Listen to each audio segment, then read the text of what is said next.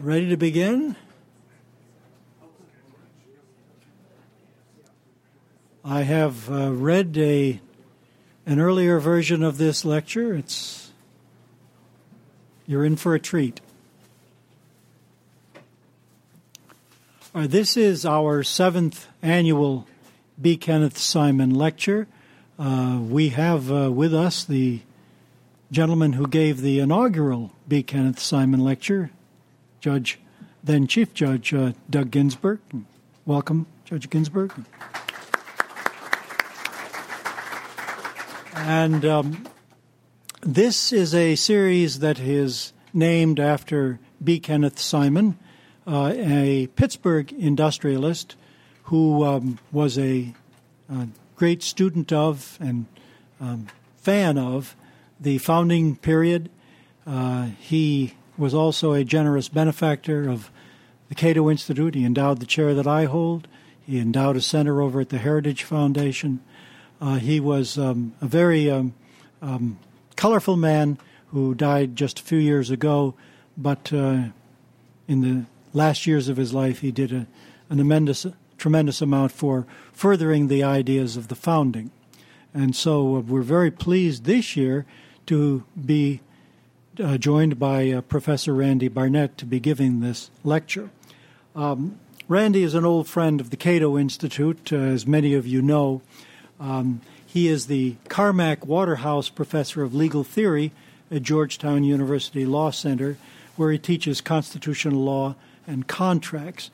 Uh, he's also taught a wide range of subjects: torts, criminal law, evidence, agency and partnership, and jurisprudence, of course. Uh, after graduating from Northwestern University and the Harvard Law School, he tried many felony cases uh, as a prosecutor in Cook County uh, in the city of Chicago.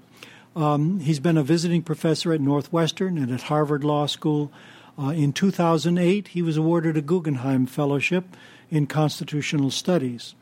Um, in two thousand four, he um, are, appeared before the U S Supreme Court uh, to argue the medical cannabis case uh, that he had previously uh, won in the Ninth Circuit, um, G- uh, Gonzalez v. Reich.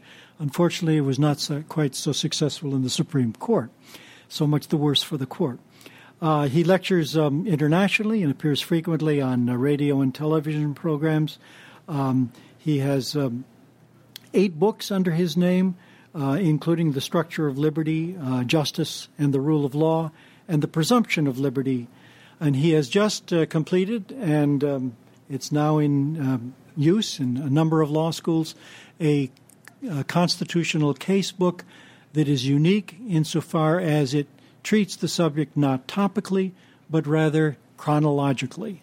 And so you see how we have moved from the Constitution to modern constitutional law. And, of course, the gap between the two is fairly yawning. And that will be one of the things that Randy will be addressing today. So would you please join me in welcoming Randy Barnett.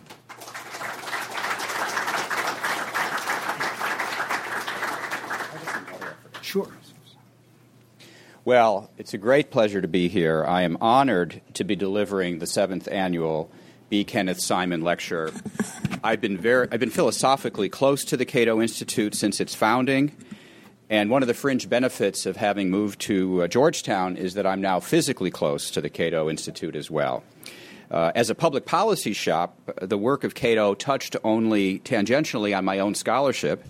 Uh, but ever since the establishment of its Center for Constitutional Studies under the extraordinary leadership of my old friend Roger Pilon, together with the expansion of uh, my scholarly interests into the field of constitutional law, I've enjoyed a much closer relationship to Cato than ever before. That I might be invited to deliver the prestigious Simon Lecture is, for me, a wonderful validation of a beautiful friendship. Today, I want to address a topic that goes to the heart of the mission of the Cato Institute and its Center for Constitutional Studies, and that is the question, is the Constitution libertarian? Now, truth be told, libertarians have a love-hate relationship with the Constitution. On the one hand, libertarians, like most Americans, revere the Constitution. Libertarians particularly appreciate its express guarantees of individual liberty and its mechanisms to preserve limited government.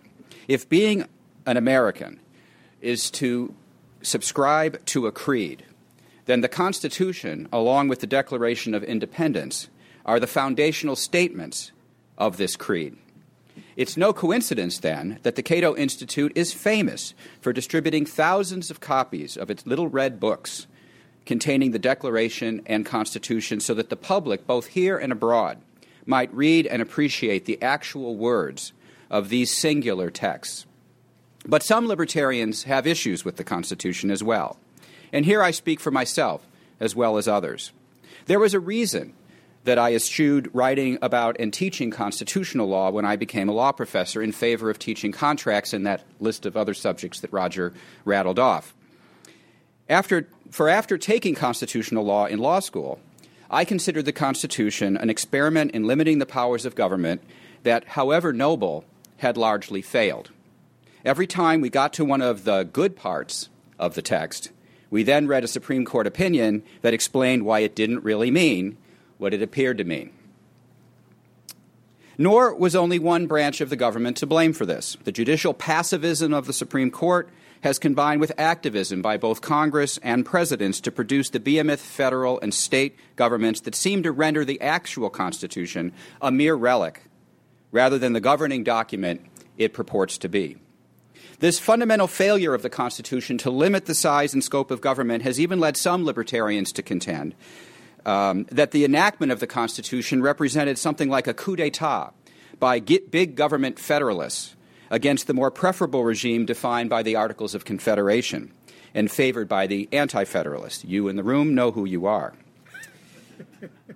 Yet libertarians are generally torn, one might go so far as to say schizophrenic, about how the Constitution has actually worked out.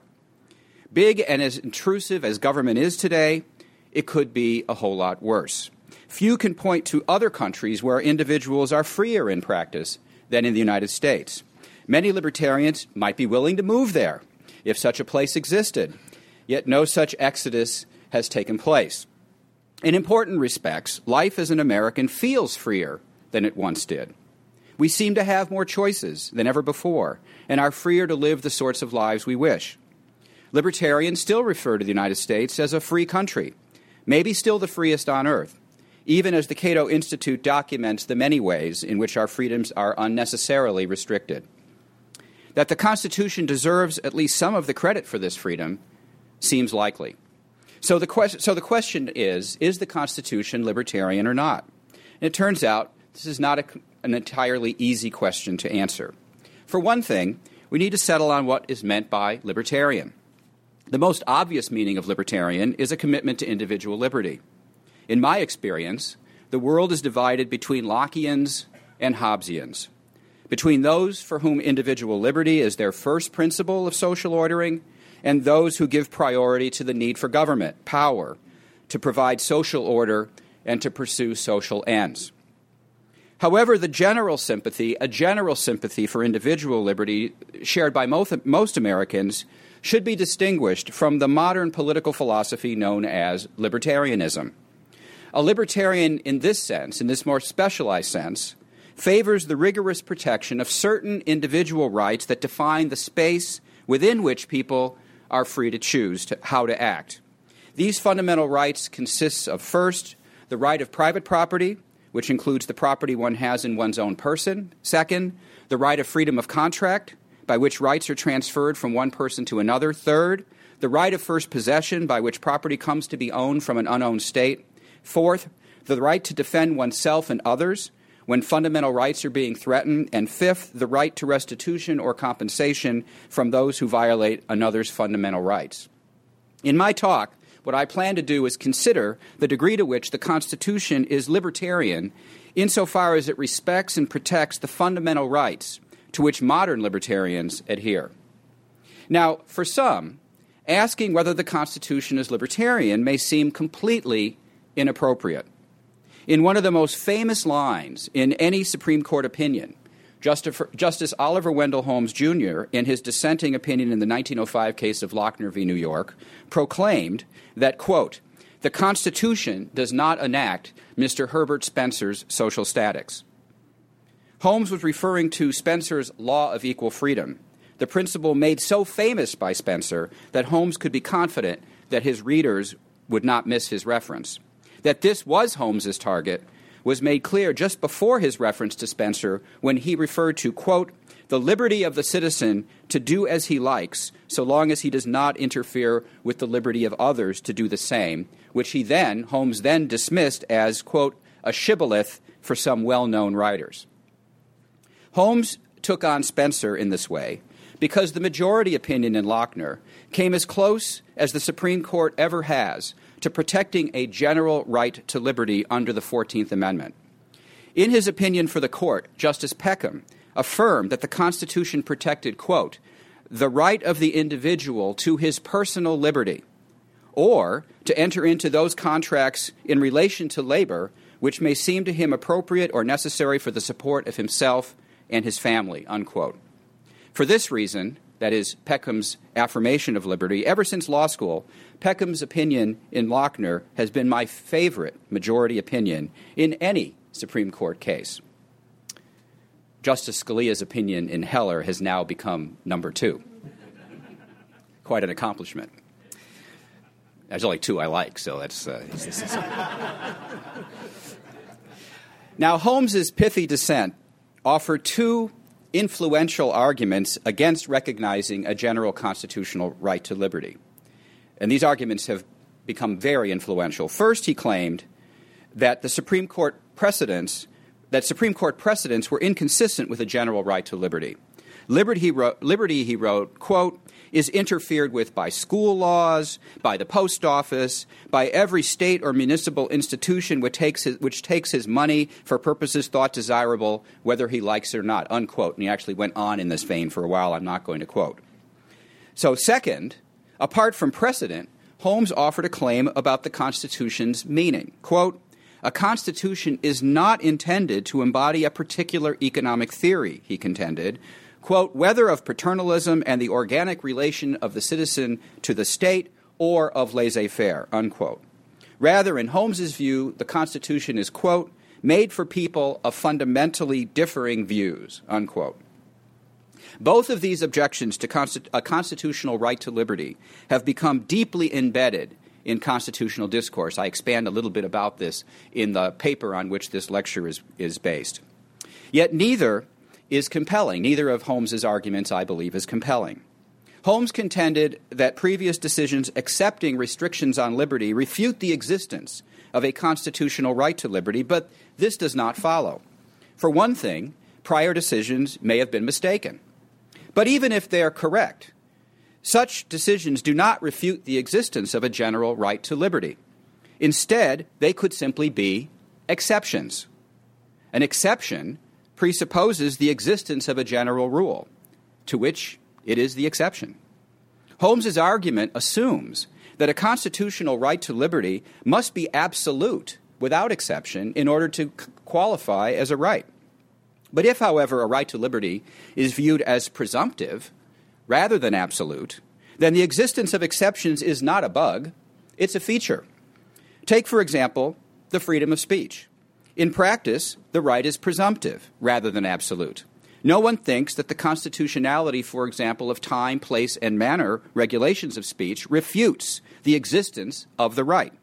Holmes himself repeatedly asserted a general right to freedom of speech, notwithstanding his own well-known opinion that no one has a right to falsely shout fire in a crowded theater. That freedom of speech is a constitutional right places the burden on the government to justify its restrictions on that liberty as both necessary and proper. It may not burden speech merely because it thinks it's a nifty idea. It, a court must pass upon its necessity and propriety. Likewise, if a general right to liberty is conceived of as a presumption of liberty, to coin a phrase, this does not automatically render all restrictions on actions unconstitutional. It merely means that, as with speech, any restriction on other types of conduct must also be justified. The type of justification will depend on whether a law is a prohibition of wrongful conduct or a regulation of rightful conduct. Prohibiting wrongful conduct is perfectly consistent with a right to liberty. By wrongful here, I mean something very specific. I mean conduct that violates the rights of others. As Spencer's Law of Equal Freedom maintains, no one has the rightful liberty to violate the equal rights of others. The prohibition of wrongful acts constitutes a protection of the rightful liberty of others, rather than an infringement on the liberty of the wrongdoer. No one has the right to do wrong to another. Nor are all legal regulations of rightful conduct inconsistent with the general right to liberty. A regulation, properly understood, is simply a law that specifies how a liberty may be exercised. It takes the form of, if you want to do X, make a contract, carry a gun, drive a car, then here is how you do it. Whether a particular regulation is consistent with liberty depends on the justification offered on its behalf. Regulations are not inimical to liberty if they coordinate individual conduct, as do, for example, traffic regulations mandating driving on one side of the street or the other. They may also be consistent with liberty if they prevent irreparable tortious um, accidents before they occur, as speed limits do. True, you could sue someone for negligently driving too fast after he crashes into you, but given the bodily harm caused by an accident, it might be better to reduce incidents of negligence by specifying in advance how fast you should drive on a particular stretch of road. Although many libertarians object to government ownership of highways, no libertarian objects in principle to a highway owner regulating its use to enhance the speed and safety of driving. Similarly, contract law is a body of rules regulating the making and enforcing of contracts, of agreements, and libertarians are not opposed to contract law. A law restricting conduct is consistent with a right to liberty, therefore, if it is prohibiting wrongful acts that violate the rights of others or regulating rightful acts in such a way as to coordinate conduct or prevent the violation of rights that might accidentally occur. A law is inconsistent with liberty if it is either prohibiting rightful acts, like, for example, the D C gun ban, or regulating unnecessarily or improperly. A regulation is improper when it imposes an undue burden on rightful conduct or when its justification is merely a pretext for restricting a liberty of which others disapprove. We may conclude from all this that if a general right to liberty is presumptive, not absolute, and if the presumption may be rebutted by a showing that a law prohibi- is prohibiting wrongful or properly regulating rightful acts, then the fact that regulations of liberty have been upheld as constitutional is no evidence that a general constitutional right to liberty does not exist. It may merely be a sign that the government has met its properly defined burden of proof. But does the Constitution protect a general right to liberty of this type? This brings us to the second of Holmes's objections, that the Constitution does not embody a particular economic theory, whether of paternalism, in the organic, in the organic relationship of the citizen to the state, or of laissez-faire. In Lochner, who was right about the Constitution, the majority or Holmes? The answer depends on what the Constitution means. And to figure this out requires a method of constitutional interpretation. As a political philosophy, libertarianism does not specify how the Constitution should be interpreted. Should a libertarian simply favor any interpretation of the text that enhances liberty? I think not. The Constitution is the law that governs those who govern us. That those who govern may be restrained in the exercise of their power and subject to the law, it was put in writing. As John Marshall explained in Marbury versus Madison, quote, powers of the legislature are defined and limited, and that these that those limited limits may not be mistaken or forgotten, the Constitution is written, unquote.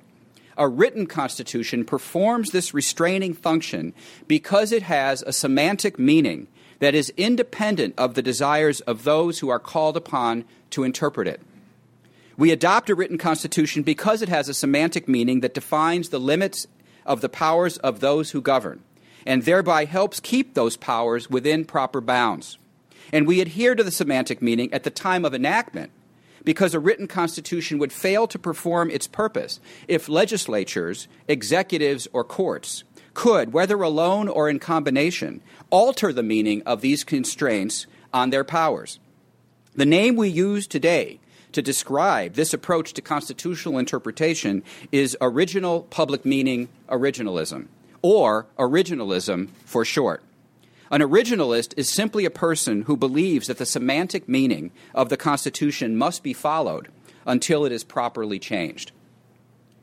But there is a limit to the guidance provided by original public meaning of the Constitution.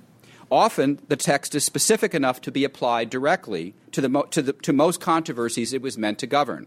For example, each state is supposed to have two senators, and the president has to be thirty-five years of age. These are the provisions of the Constitution that are not usually disputed or litigated. But other provisions of the text are more general or vague.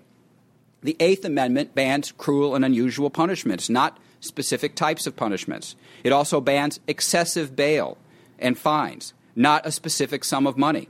The Fourth Amendment bans unreasonable searches and seizures, not particular methods. And the Fifth and Fourteenth Amendments require the due process of law without specifying what that process might be. Even seemingly more specific provisions, such as the prohibition on laws abridging the freedom of speech, require further specification of what constitutes speech given changing technology and what constitutes an abridgment. That the original meaning of provisions like these are vague does not mean that they do not provide any guidance at all. For one thing, there are core or paradigm cases to which they clearly apply, and peripheral cases that to which they clearly do not. But a text is vague when it is unclear whether a borderline case is included in or excluded by its meaning. In this situation, the original meaning of the text must be supplemented because the original meaning of the text has run out. Constitutional interpretation is the activity of identifying the original meaning of the text. Constitutional construction is the activity of supplementing original meaning when it is too vague to settle a dispute on its own. And I think if you're to take away anything from this talk that perhaps you didn't know when you walked in, and that is that there is a difference between constitutional interpretation and constitutional construction, between putting meaning to the words on the page and applying the meaning of words on the page to particular cases and controversies that come before a court. That's something that originalism, those are questions to which originalism does not always provide the answer. The question is, how does this original meaning apply in particular contexts?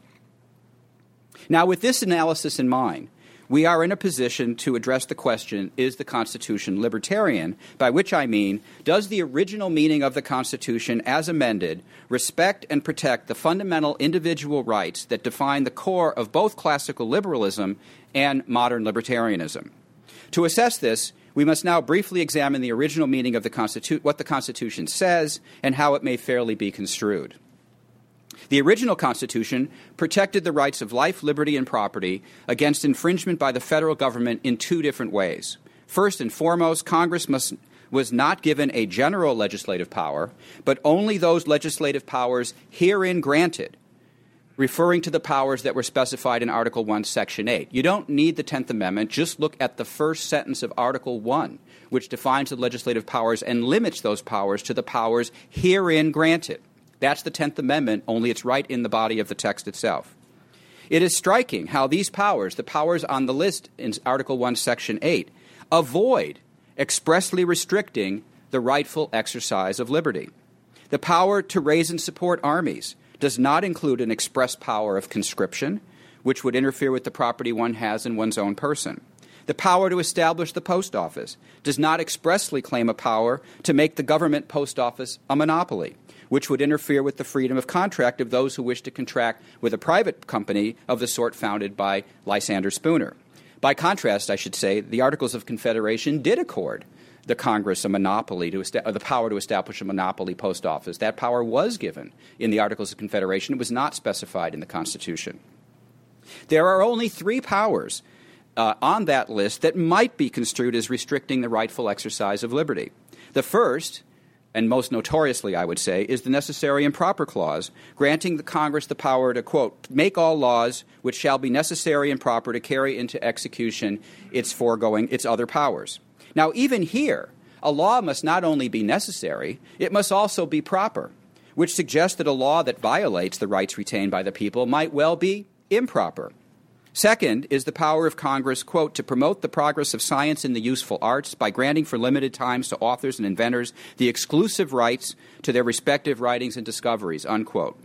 Libertarians are divided about whether granting patents or copyrights to some violates the rights of others. But even this provision does not mandate the creation of a patent or copyright system. It merely authorizes Congress to establish one if it so chooses.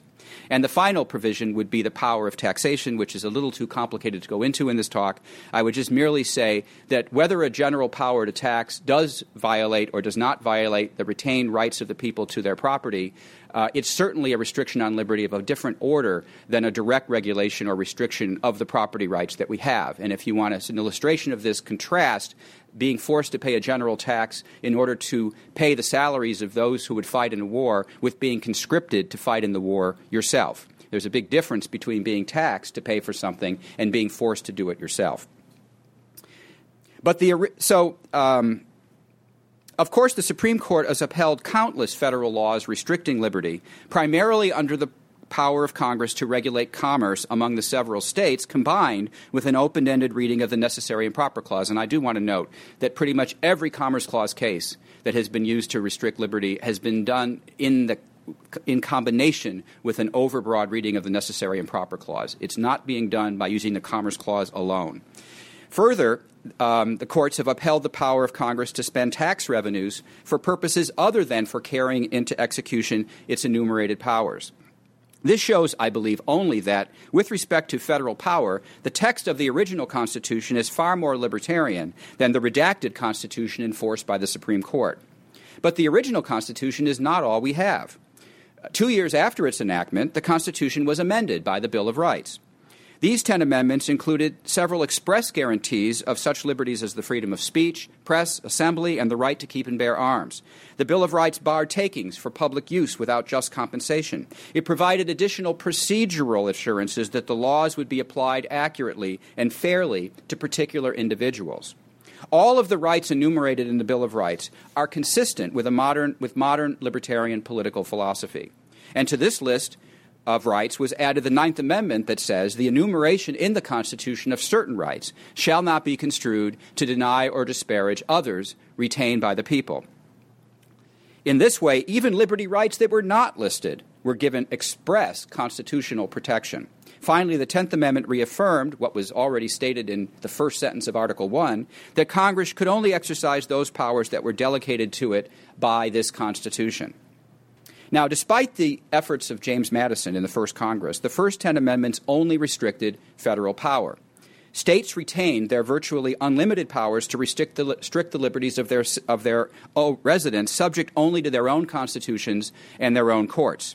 So great were the reserve powers of states that they were thought to have the power to sanction the enslavement of some persons within their jurisdiction. That's a lot of power. Because it allowed the states to violate the rights of their citizens with near impunity, the original Constitution was deeply flawed from a libertarian perspective. Fortunately, it was amended in ways that made it far more libertarian. While the thirteenth Amendment ban on involuntary servitude expanded the Constitution's protection of individual liberty against abuses by states, it was the fourteenth Amendment that radically altered the federalism of the original Constitution. For the first time, Congress and the courts could invalidate state laws, any state laws, that abridge the privileges or immunities of citizens of the United States. The original meaning of privileges or immunities included the, sa- the very same natural rights uh, retained by the people to which the Ninth Amendment referred, but also the additional enumerated rights that were contained in the Bill of Rights. When the Privileges or Immunities Clause of the fourteenth Amendment is combined with the Ninth, the unenumerated liberty rights retained by the people were expressly protected against infringement by both federal and state governments. Of course, the protection of liberty afforded by the Constitution is not limited to the direct protection of liberty by courts. It includes as well the checks and balances provided by the separation of powers at the federal level and the division of powers by the, um, between national and state governments. In addition, the Constitution it contains popular checks on legislative and executive power. These include the power of the electorate to remove legislators and presidents from office during regular elections and eventually term limits for the president. The constitutional guarantee of a jury trial originally included not only the power of citizen juries to pass upon the facts of a case to acquit the innocent, but also the power to refuse to convict persons charged with violating unjust or unconstitutional laws. It's worth noting that none of these structural and procedural protections is dictated by libertarian political philosophy. All are to be assessed pragmatically by whether, on balance, they serve to protect fundamental rights. With the weakening or loss of the other explicitly liberty-protecting clauses of the Constitution, however, these structural constraints are responsible, are largely responsible, for preserving the liberty that Americans still enjoy. Now, some of you may have noticed that to this point, I've not mentioned, uh, much less analyzed, the foreign policy powers created by the Constitution. In this final portion of my remarks, I want to explain why libertarianism tells us very little about Uh, either the conduct of foreign policy or how the foreign policy powers of the national government should be allocated among the different branches. Not coincidentally, perhaps, neither does the original meaning of the Constitution. Modern libertarianism, as I've already claimed, is based on these five fundamental rights of private property, freedom of contract, first possession, defense of self and others, and restitution. My thesis is, first, a constitution is libertarian to the extent that it creates a political order that respects and protects these rights. And second, the original meaning of the Constitution is far more libertarian than the redacted version applied by the Supreme Court today. In the realm of foreign policy, however, the libertarian commitment to these individual fundamental rights complicates matters in ways that many libertarians, in my experience, do not fully appreciate. Some libertarians instinctively try to apply the same principles of self-defense and aggression to states that they apply to individuals. But doing so is a category mistake uh, that results, ironically, in the reification of, of nation-states in a way that should make libertarians uncomfortable. To reduce the likelihood of religious wars, the Peace of Westphalia in the seventeenth century gave every monarch a sovereign control over the lives and property of all within his territory. Every monarch could establish the religion of his realm, to which all must adhere, and no monarch was to interfere with the internal affairs of any other sovereign. In effect, each sovereign monarch became the recognized legal owner of his territory and the people residing therein, and each sovereign was obliged to respect the ownership rights of the other sovereign monarchs. Whatever the virtues of the system of nation-state sovereignty, of nation-state sovereignties, the foundation of the American Republic greatly complicated the theory on which it rested. Lacking a monarch or aristocracy, Americans were skeptical of the very notion of sovereignty. Consider the seventeen ninety-three case of Chisholm versus Georgia, the Supreme Court's first great constitutional case. It's a case that's not taught in law schools anymore. It should be. In fact, in my casebook, which Roger mentioned, my new casebook, which teaches the subject chronologically, it is the first case that appears uh, in the casebook because that's where it begins, in seventeen ninety-three. In Chisholm, the court rejected the state of Georgia's claim of sovereign immunity against a suit for bre- against it for breach of contract in federal court, which it, which had been brought against it in federal court. Justice James Wilson began his opinion by noting the following. To the Constitution of the United States, the term sovereign is totally unknown.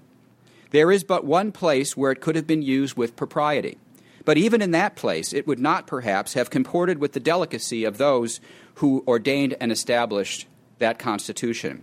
They might have announced themselves sovereign, people of the United States, but serenely conscious of the fact they avoided the ostentatious declaration. It's worth noting that James Wilson, unlike James Madison, was on the Committee of Detail that produced the first text of the Constitution at the Constitutional Convention, so he knew something about the word choices that were used in the document.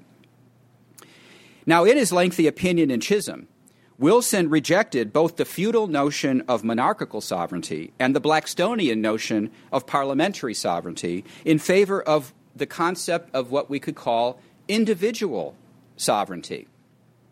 As government was not itself sovereign, according to Wilson, instead, what he referred government was instead he referred to as a collection of individual sovereigns. That's how he referred to the state of Georgia, as a collection of individual sovereigns.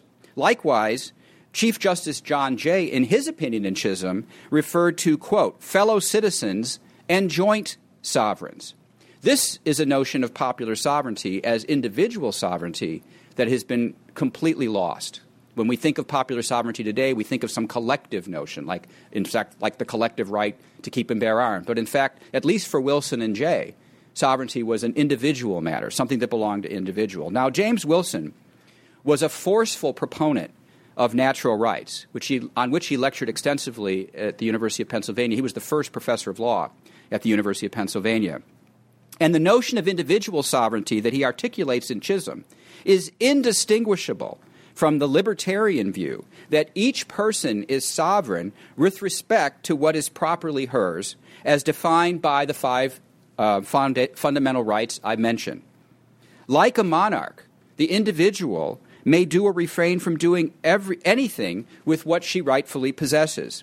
Any forcible interference with this individual sovereignty constitutes an aggression that may be resisted by force if necessary in self-defense, and others may justly come to the assistance of persons whose rights are being violated. In a way, individual sovereignty is just taking the Westphalian notion of state sovereignty and applying it to individual persons, and they are the people who become, as individuals, treated like kings of their own private domain.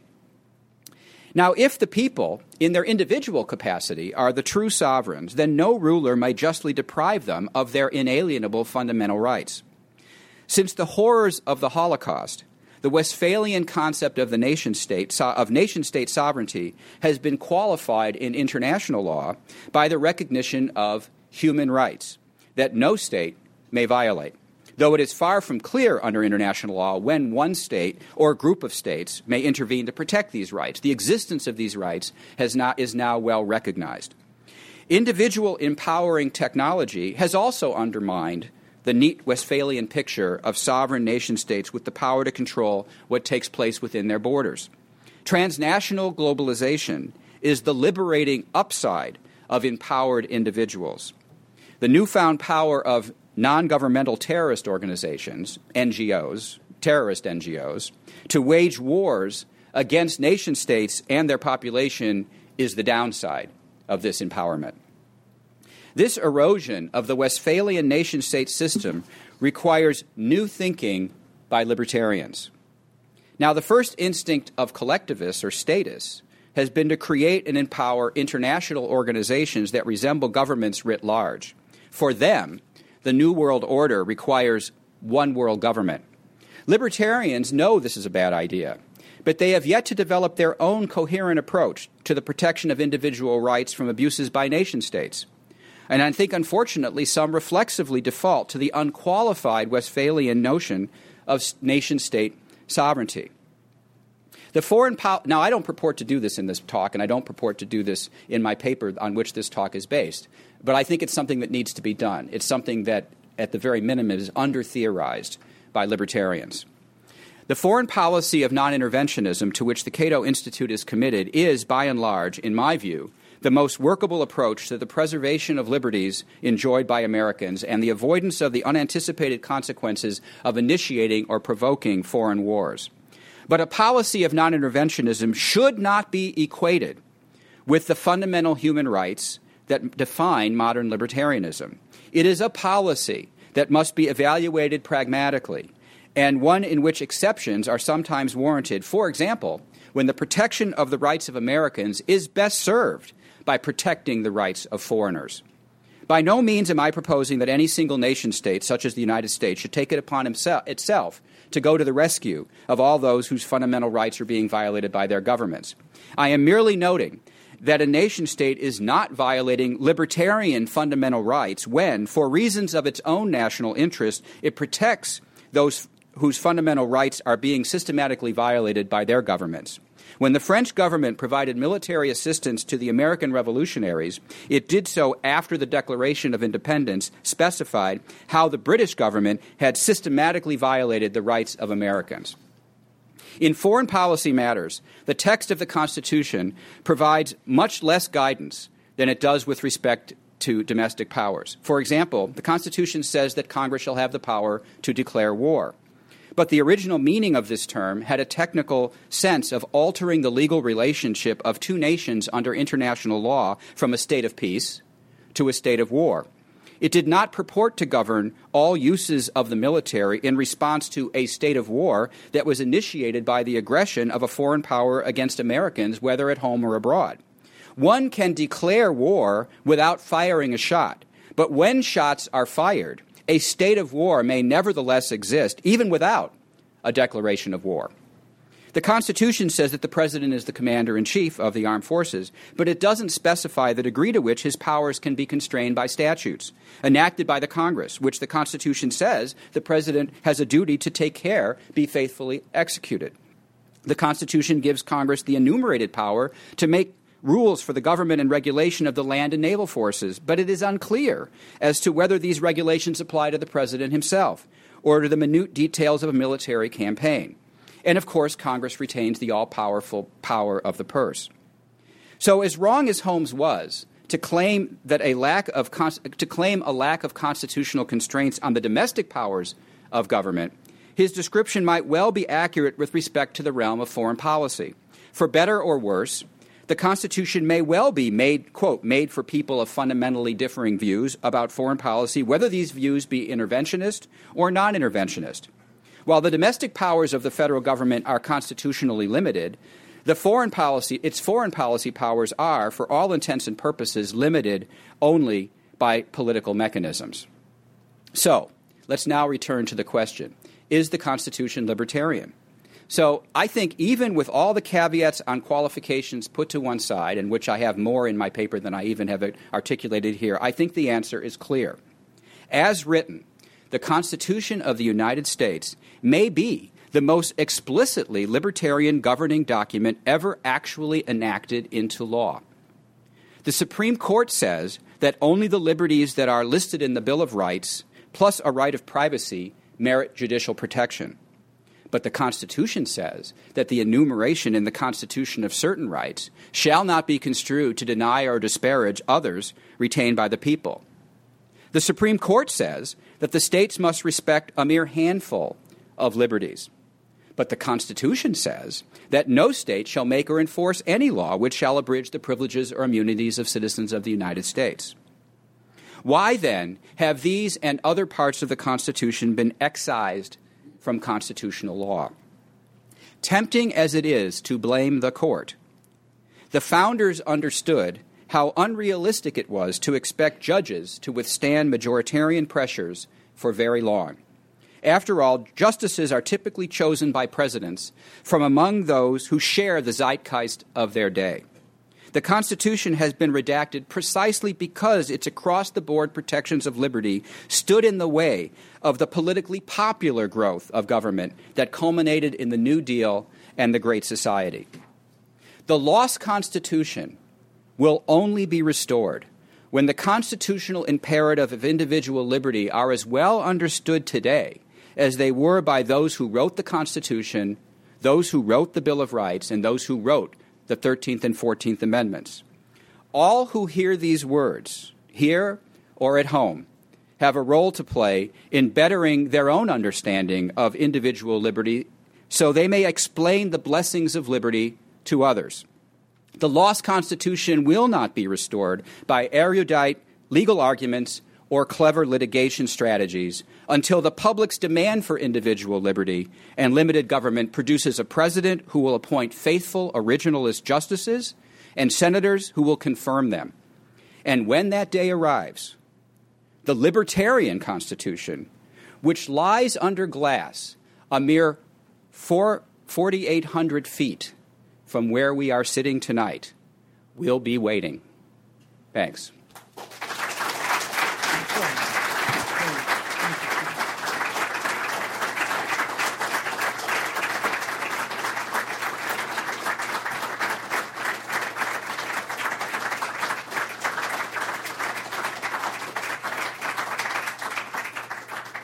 Well, I think you can see from that um sustained applause, as we say in the law, res ipsa loquitur. The case speaks for itself. Thank you, Randy. Okay, let's have some questions from those in the audience, and um, wait till the microphone gets to you. Identify yourself and any affiliation you may have. Should I stand up for this? Uh, no, no, you can just sit right there, Randy. You've stood long, quite long enough. This gentleman right here, please.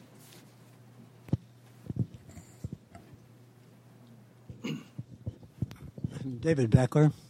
I wonder how the uh, um, freedom of choice... Could you bring it closer? How does freedom of choice fit into the libertarian context? Uh, freedom of choice is extremely important to liberty, libertarian context, but it isn't unlimited freedom of choice. It's freedom of choice to do what one wills with what's yours. So built right into libertarianism are the boundaries that are defined by the rights uh, of others. So it's not unlimited freedom to do whatever one wills. That's Hobbesian freedom, in which everyone's at war with everyone else. It's a Lockean freedom in which there are natural limits to everyone's freedom of choice.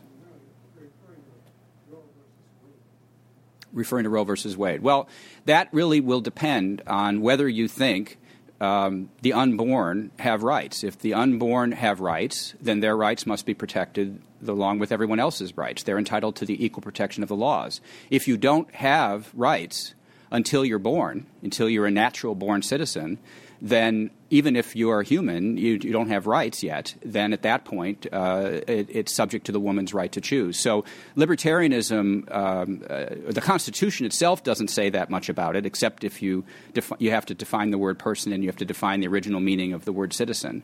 Um, uh, but beyond that, libertarians disagree about when people, when humans get rights. Do they get it from conception, or do they get it sometime during the gestation period, or do they get it at birth? It's when rights attach that make all the difference. Yes, the uh, lady in the back there. Lori Ann Updike. I head up the Constitutional Sources Project, which has created ConSource, an online library of the founders' constitutional documents. Uh, pleasure to meet you. And the question that I have deals with your definition of originalism as uh, the original public understanding of original the public meaning. Original right. public meaning of the Constitution. Would that definition, and t- to what extent does that definition include source material or historical material? Historical material is very important.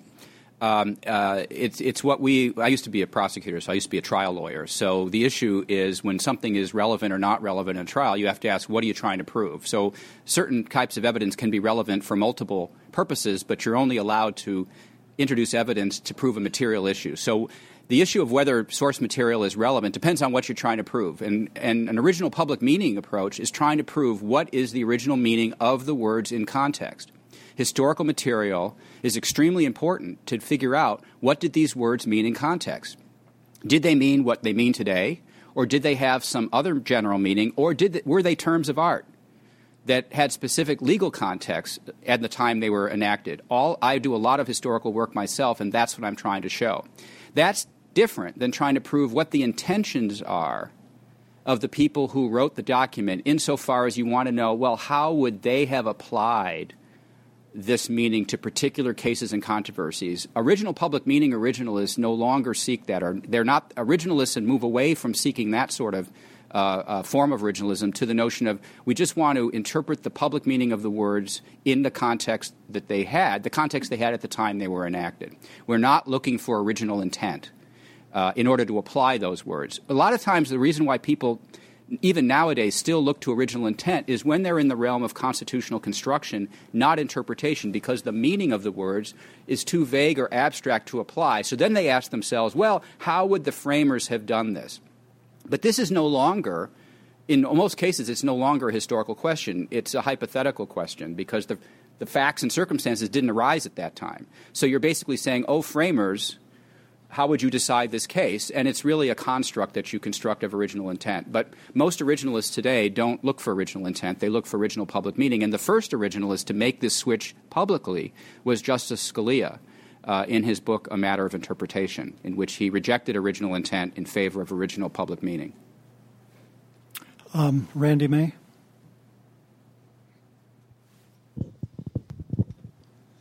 Thank you, Roger. Uh, Randy May, the Free State Foundation. I want to go back to Roe v. Wade for just a moment and uh, ask you uh, answer from another perspective that uh, didn't come up in, when answering the gentleman's question. Uh, as I understand it, it uh, the decision was based largely on a right to privacy. And so my question is, and, and that right uh, was first enunciated in Griswold, and And Griswold relied, at least to some extent, on the Ninth Amendment uh, which refers to the rights retained by the people. So my question is, in your view, is the right to privacy one of those rights uh, that is uh, protected under the Ninth Amendment and one of those rights uh, retained by the uh, people? Or another way of asking that, it was, was Roe v. Wade uh, decided correctly from a libertarian perspective? Well, I've already answered that you can only answer the question on Roe if you decide when people get rights, when human beings get rights. So I'm going to put that to one side and talk about whether Griswold was rightly decided, uh, because now we're not talking about that issue anymore. Um, and my view is the right to privacy, as it has been created by the court, was it's a little hard. I can't really explain this completely in the context of the of this of this time I have. But it was really kind of a second-order way of the court starting to expand beyond a box that it had put itself in. In the New Deal period, um, it essentially adopted this policy of judicial restraint, but it never did so unqualifiedly. It had, in the most famous footnote uh, in all of Supreme Court history, footnote four of Caroline Products, said that there would be a presumption of constitutionality and laws would be upheld unless it violated one of the enumerated rights that were listed in the Constitution. And that was the way the Roosevelt New Deal jurisprudence were able to reconcile the protection of some enumerated liberties under judicial review with judicial restraint that they favored in the economic world. That's, that was their objective. How do we allow everybody to do what they want in economics but retain some power for us to protect individual liberty? Footnote four was their solution. When Gris, by the time Griswold came about, they were chafing a bit at the box they put themselves in, and it fell to Justice Douglas to explain how it was they could protect an unenumerated liberty, given that they were only supposed to protect the ones that were specifically prohibited in the Constitution, and that's where the famous emanation formed by penumbra's language came in.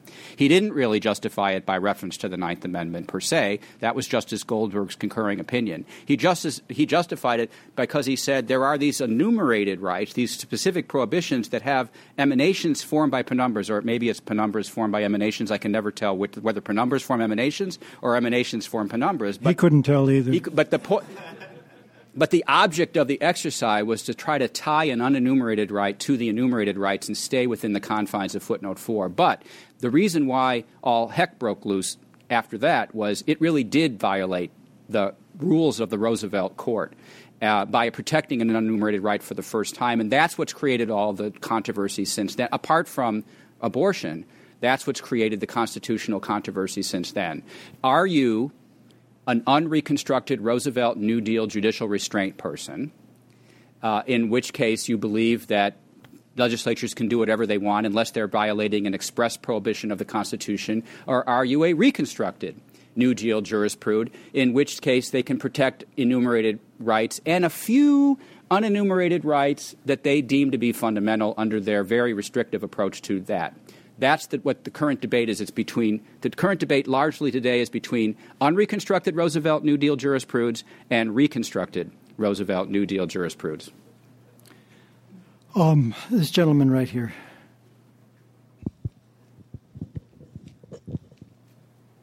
Thank you, uh, Howard Cooley uh, with uh, Patrick Henry L L P. I, I won't go into the story, but uh, when I was uh, teaching at West Point, uh, I was an escort officer for Justice Goldberg.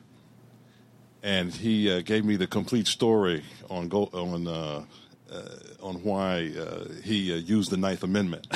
but uh, but uh, th- that's another point. My question is, um, to what degree do you believe that contemporary uh, social values are relevant for interpreting the Constitution? And I, I put that in a in the following context, back to abortion, on something that meet where the rubber meets the road. I have. I have a daughter, for example. Um, if she does not want to become pregnant, and she, or if she becomes pregnant and wants a, an abortion, uh, we would think, okay, that we would like for her to do that. The law allows that. And we put it in a larger context of if every man in the N F L, every male member of Congress, and indeed you yourself and every member male in this room, also became pregnant, had the capability of becoming pregnant, would the, would the question of abortion really turn so much on whether or not it is, you know, would the question be as close as it is and be as, as, as fundamental, uh, be as uh, debatable as it is? I would tend to think realistically, people like Muhammad Ali and Joe Frazier would get abortions, and people would say, okay, we would really find that under contemporary mores, uh, right to life is one of the issues, but we've got to look at the issues of male domination and suppression over females. And there's so many other things that, uh, particularly the, regular, the regularity argument, which is that so many people now rely on that right, that reversing the, tr- the, the trend to, to roll back Roe v. Wade now would would, would be, a, would be a, a real setback in a number of ways, but based on contemporary analysis. Well, um, I'm not going to say any more about abortion than I already have. Um, I will say that I would try to answer this question like I try to answer all constitutional questions by asking what the Constitution actually says. And I would, a- and, and in order to answer that question, I would say, what is the public meaning, the original public meaning of the text in context at the time it was enacted? Uh, if that provides an answer, that's the end of the matter. If it doesn't provide an answer because the, what, this, what it says is vague, or am, it's not ambiguous, but whether it's vague uh, and not clear, and then we would engage in constitutional construction in applying what it does say to facts of particular cases. Um, uh, that's the approach I would take. I would not take the approach, what policies would I like to see today? And therefore, the Constitution must authorize those policies or forbid those things which I want to see forbidden today. I wouldn't start with my conclusion and work myself back to what the Constitution says. I would start with the Constitution and work myself forward to see if that is that activity is either permissible or impermissible, uh, or whether legislation on that subject is either permitted or not permitted by the Constitution. Uh, Lee?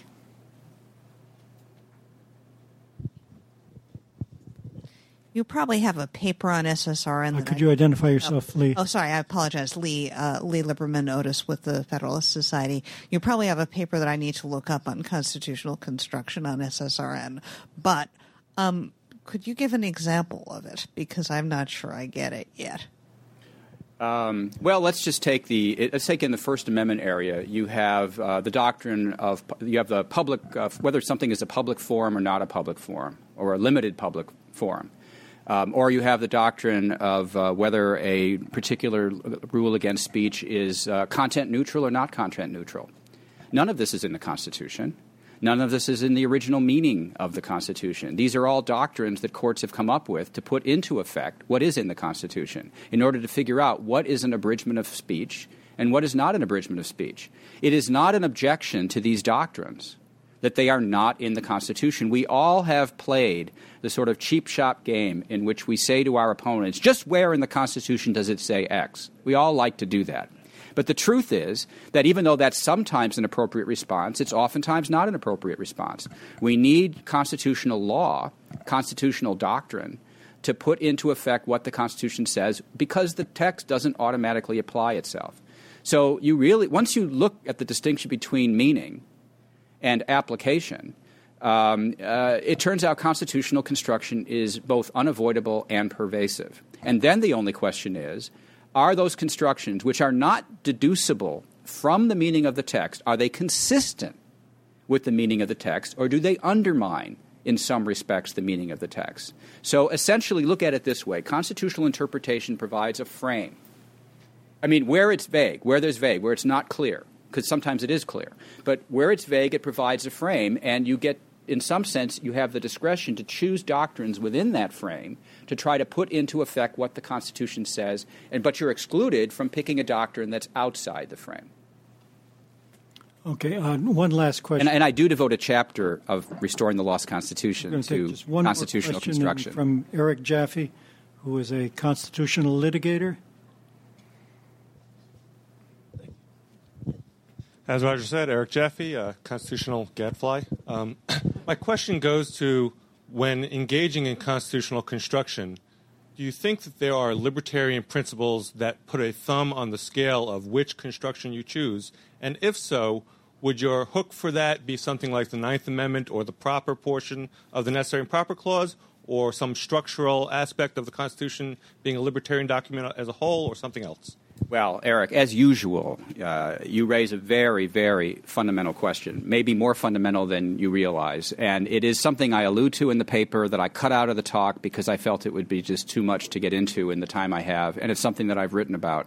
Um, and I'll just I'm just going to identify the issue, and I'm not going to really resolve it. But how you do constitutional construction depends, I think, on what you think makes a constitution legitimate. And by legitimate, I mean what you think makes a constitution binding. Now, we don't all agree on what makes a constitution binding. Some people believe it's binding because of original consent. Some people believe it's binding because of present-day consent. And some people believe the Constitution is binding because it provides procedures that respect the rights of those upon whom it's imposed without their consent. I fall into the latter of these categories. And whatever your theory of constitutional legitimacy, whatever your theory of what it is that makes a Constitution binding, that will influence, and I think properly so, how Constitution should be construed where it is vague, where the meaning of the Constitution itself has run out. And so that's what we sometimes need to be debating.